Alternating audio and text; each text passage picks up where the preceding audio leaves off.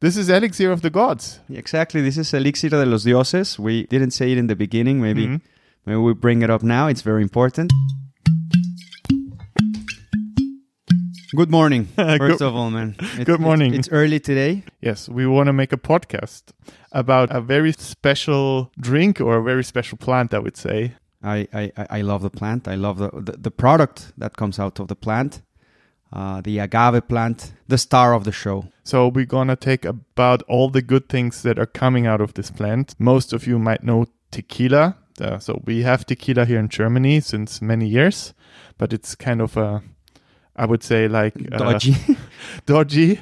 It's known to give you headaches and exactly. the brands that uh, have had presence for many years are not the most qualified as a quality product. It's it's not a good product. We won't speak about names. We won't say any names, but you guys know what we're talking about. yeah, don't buy the plastic hat. Sorry about the name. no, but no, no, it's it's true. It's true. There, like in every product, you can find quality or not so much. Here in Germany, you guys are very proud of the beer, and and I would say it's maybe the country with the best beer in the world. I'm sorry, Czech Republic. I haven't been there. When I'm there, I may change my mind. But you can find bad beer here. Bad beer. I have tried. yes, And exactly. So it happens in every country. So it's normal. The industry can destroy the product. But uh, what I understand is Diego, Yes. you're from Mexico, right? Correct. So agave-based spirits like mezcal, uh, tequila, raicilla, whatever is there. There are many more. This is your pride. This is a bit of your national pride as well, isn't it? Is is it is it the it's true. Is it like the national drink or For sure, it's a national drink. I would start by saying every agave distill is a mezcal because mezcal in the Nahuatl uh, language means cooked agave. So then after the, the everybody called it mezcal a couple of years later many years later it changed with the denomination of origins everything changed but every agave distill is a mezcal but the agave plant has its magic not only because it made agave, but because it was very useful for the Indians. We are not sure. There are studies, but not conclusive studies, if they made or not mezcal. It's mm-hmm. right now being studied, but there are conclusive studies that they made uh, clothing out of the agave because it's a very fiber rich plant.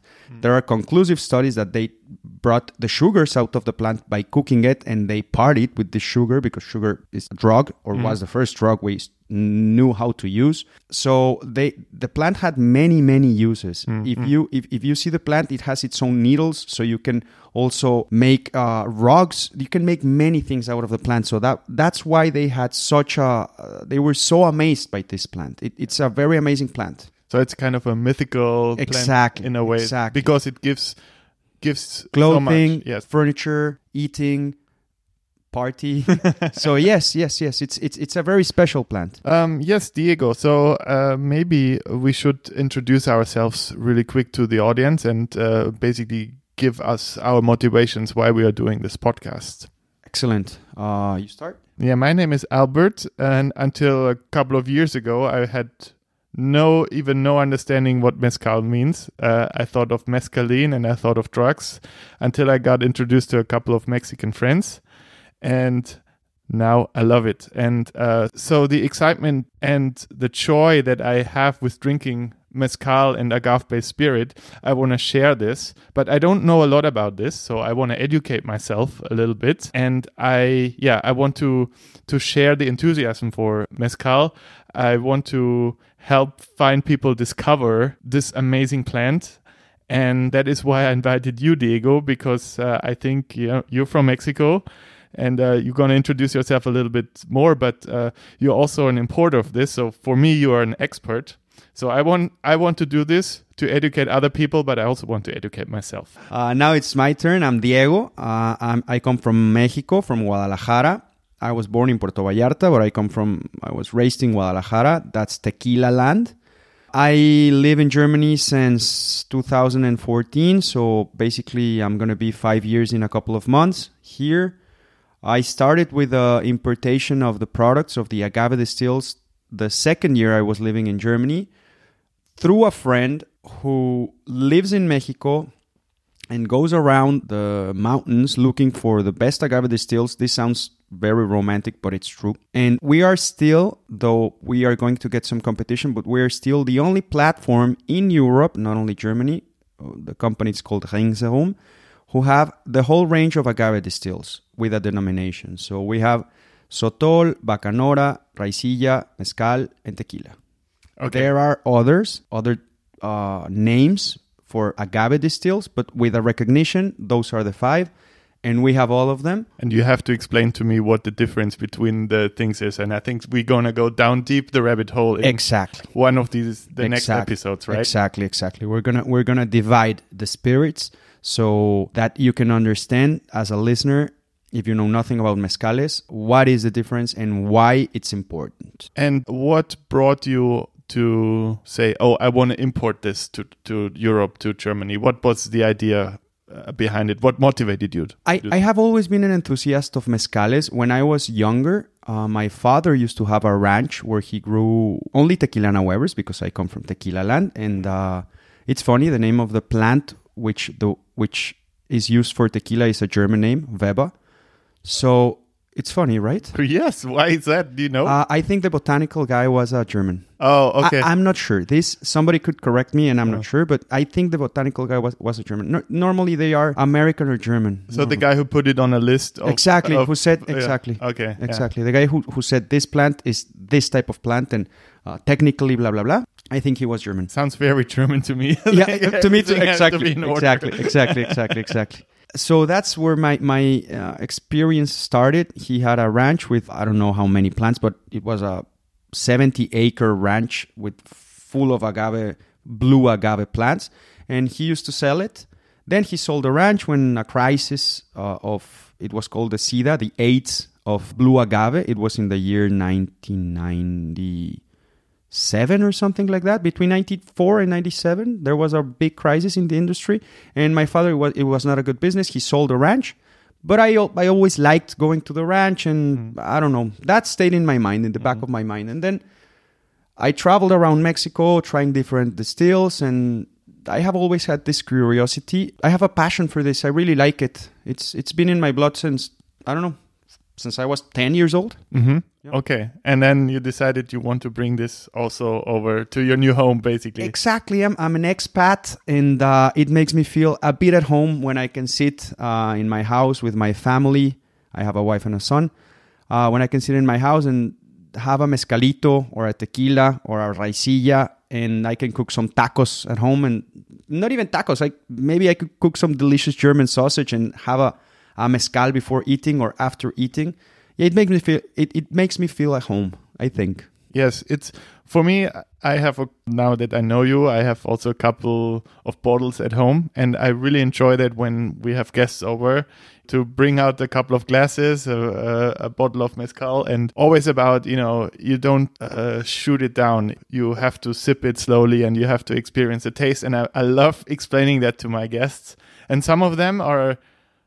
So you either love it or you hate it. So some people are are like, oh, what what is this? And some others are like, oh, this is really cool. And so I guess it's the same with other distills like whiskey. Of or- course. yeah. Of course, of course. I agree with you. And, and, and, and I see your enthusiasm for Mezcal. That's very important. Now that you go through, uh, you're going down this path where you explain to other people what is agave, this, what is an agave distill, I think we should maybe go to the basics of Sure. the stereotypes. First of all, you mentioned mescaline when, when you didn't know, Yes. when you heard mezcal. I Nothing think- to do with each other. Nothing to do. I think uh, it's important to let the listener know mezcal means cooked agave, but it has nothing to do with mescaline, which is the active substance of San Pedro cactus and peyote.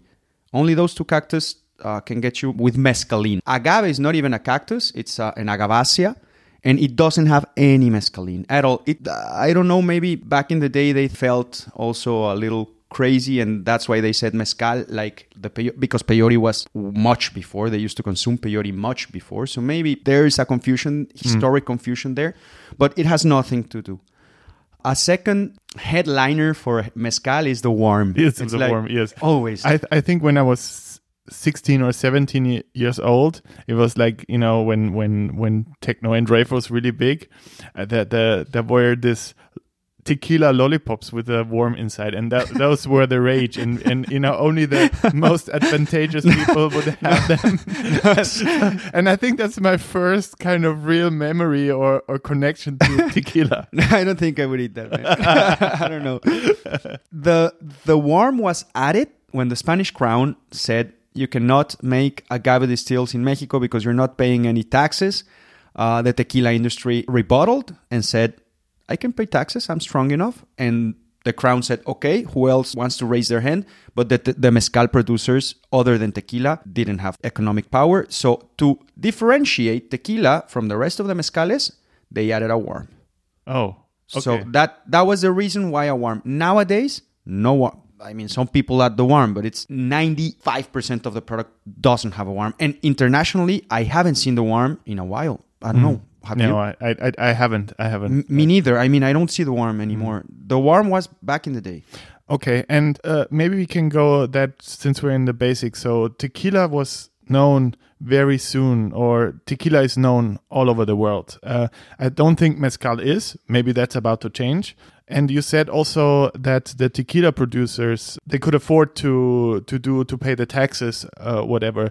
So is it because tequila is easier to produce? Is it more industrialized, or what's the reason behind that? When when this happened, it was the most industrialized area for agave distill production. It was in the 1700s, and they had the power, the economic power, to do it because they had a, much more industrial production, uh, which is important. If you lived in those years and you heard that in London they have machines that with steam that you can cook agave in instead of three days, six hours, you would have gone for that because it was uh, hip to do it. And if you heard that there is a machine that with steam it can crush and, and the agave in three hours instead of having 12 people with sledgehammers crushing it for five days, you would have gone for the three hour super machine that they brought from.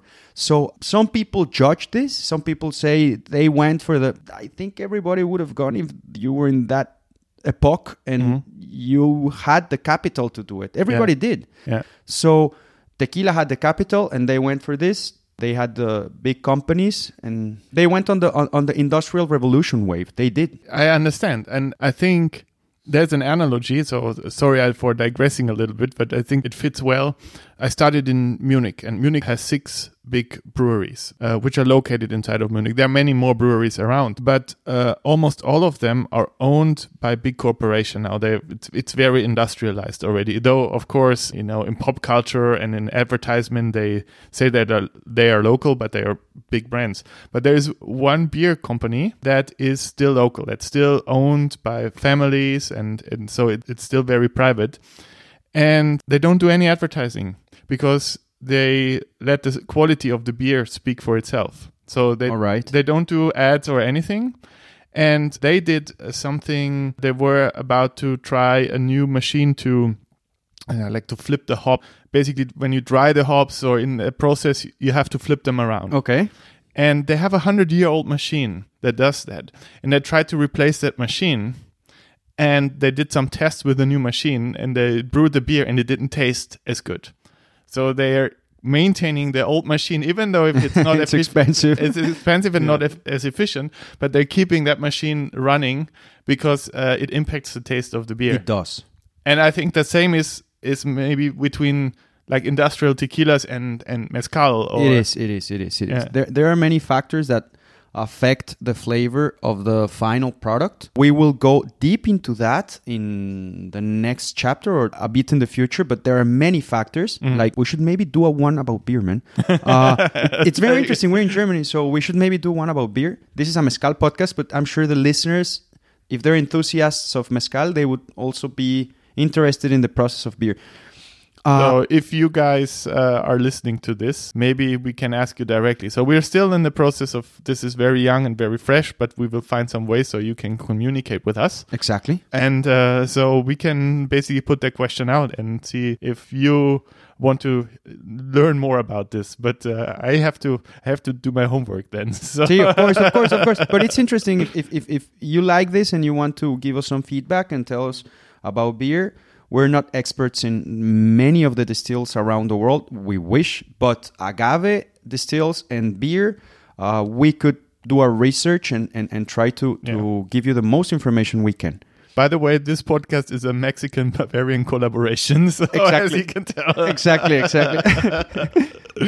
yes. Let's just finish with the with the basics. Yes. For the for the process, in order to be artisanal, tequila doesn't have this denomination. Artisanal in mezcal, you have it. It has to go from forty five to 55. If you don't reach the 45 uh, window, you cannot be called artisanal. And if you pass the 55 window, then you're not artisanal anymore. So that's the range you have to stay to be artisanal.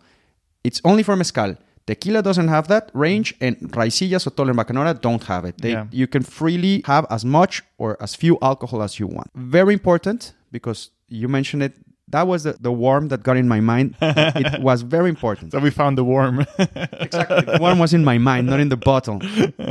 Uh, how you drink agave distills, because you said I take it out and I tell people to sip it. Very important to everybody who's listening. If you have the one with a sombrero on top, chug it, no problem. But if you have anything of quality, taste it. You have in front of you a very elaborated distill, extremely elaborated. It took to be produced from nothing to what you have in your hand at least eight years. At least. So taste it. If somebody offers you a mezcal, tequila, sotol, bacanora, raicilla, and says it's a quality product, taste it. Mm. In Mexico, we say, kiss it, don't drink it. Little by little, very important that you can, in your mouth, maybe the first sip, it's going to taste like alcohol because it's high proof. You, so normally it's like ah, ah, overwhelming. Wait for the second sip, wait for the third sip, and then you will start feeling and tasting all the notes that come out from the from the plant. I tell that to all my guests because you said that to me once, and I always tell it to them. I'm putting on my fake Mexican Spanish accent, which is horrible and which I will not reproduce. but uh, yeah, so I, I do the same with my friends, and it, it's right. So so every sip tastes a bit different because the alcohol and the ingredients they they open up your mouth in a way, and then you know they activate zones that maybe were not awake when you took the first sip, but they're awake when you take the second Exactly. or the third. And that complexity, I think, makes the fascination of it. Exactly, exactly, exactly. Last very important thing so that we understand the basics of agave. No agave distill takes less to be produced than I would say seven years. Five years, it's the mega minimum, and you're talking about an industrial, not good product, you mm. know. But seven to twenty years, maybe longer, but making a real range, it would be seven to 20 years. So it's an extremely complicated distill to produce. That's a very important thing. So you know, because sometimes you will feel that the price you're paying may be high, Yes. but you have to know this fact. It's very complicated. Rum you can make every year from the plant will regrow and uh, give you the possibility to do it maybe twice a year and then you only have to extract the sugars and it's really easy. That's why rum is so cheap. The same is with vodka. You you're not looking for the in, in vodka especially you're looking for the purity of alcohol. Mm. The, the, the more pure it feels like an alcoholic beverage it's better. With whiskey and agave distills, you're looking for a certain flavor of the plant. In the case of whiskey, for the certain flavor of the wood, and in the in the case of agave distills, of the plant. But don't judge it because of the price. It's complicated to make, and it's important that you know this. Yes, and so I understand that most of the aging process happens in the plant because the plant grows very slowly. exactly, What I understand. exactly, exactly, exactly, exactly. That's why we say seven to twenty years. Mm. What I still sometimes have trouble to understand, and maybe you can shed a light on this. So you said many different names for these spirits: tequila, mezcal, raicilla, bacanora. What's the main difference of it? Is it because is it the plants that go into it? Is it the location? Is it a mixture of both? Uh, is it the distillation process? What can you can you shed a light on that? Yes, of course. So we're going to talk specifically about the five appellations. Only two are international, which are tequila and mezcal, and three are uh, national. So Raicilla, Sotol, and Bacanora are only Mexican appellations. They will go international in, in the future, but right now they're they're small. So tequila. it needs to be produced in a certain region. It needs to be produced with one plant, Tequilana weber, Tequilana Weber, The blue agave, the blue agave. Oh, that- found by the German guy. Exactly. we think he was German. Uh, so those are the two factors. The appellation of origin does not go into the production. It- Okay. If you want to do it in your way, like use any type of machine, they don't intervene in that, which is a topic we could address in the future. Mezcal, biggest appellation of origin in the world with the most producers in the world. This is mm-hmm. important so that, that, that the listeners know. So it's huge. Mm-hmm, mm-hmm. So in territory, it's the biggest and it has the most producers in the world. You don't have to use a certain plant. You can use many plants, but you have to stay inside the region. And it do- also does not go into how it is produced.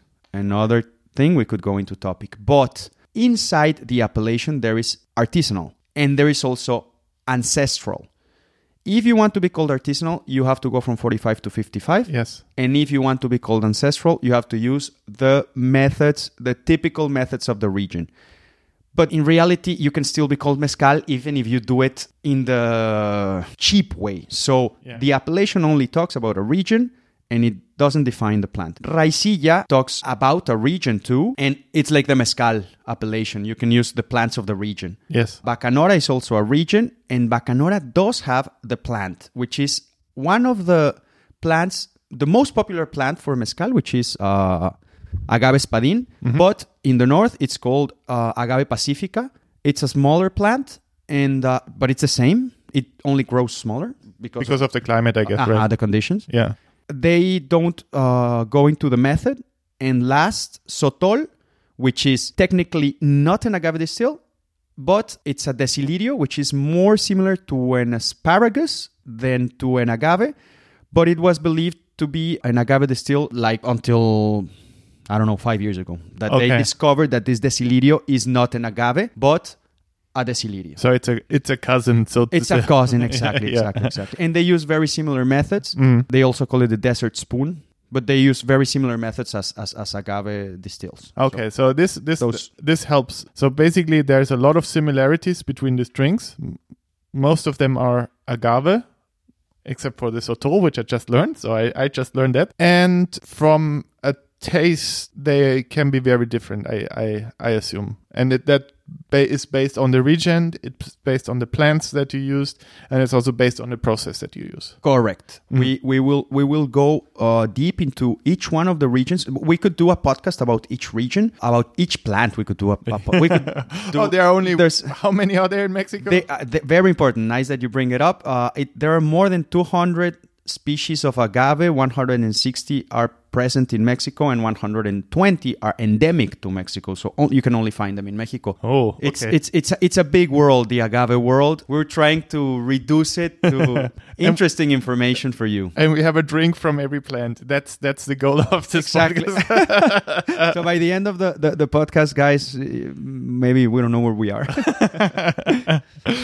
okay, um, I think this is a good roundup. At, I at think it's mo- a fair introduction Yes. of what we're gonna do. Yes. yes. So bear with us. We are just figuring out how this works, but we would like you on this journey with us. So we are learning things on this journey along, and we want you guys to join us on this journey and and give us feedback on this. And we will see what we will do in the next episode. So we will think about that. But this is Elixir of the Gods. That's how we call the podcast, right? Exactly, exactly. This is Elixir de los Dioses. We, we, we, we didn't say it in the beginning. Maybe Mhm. maybe we bring it up now. It's very important. It's a name we're very proud of. and thank you for listening. Thank you for listening. Bye bye.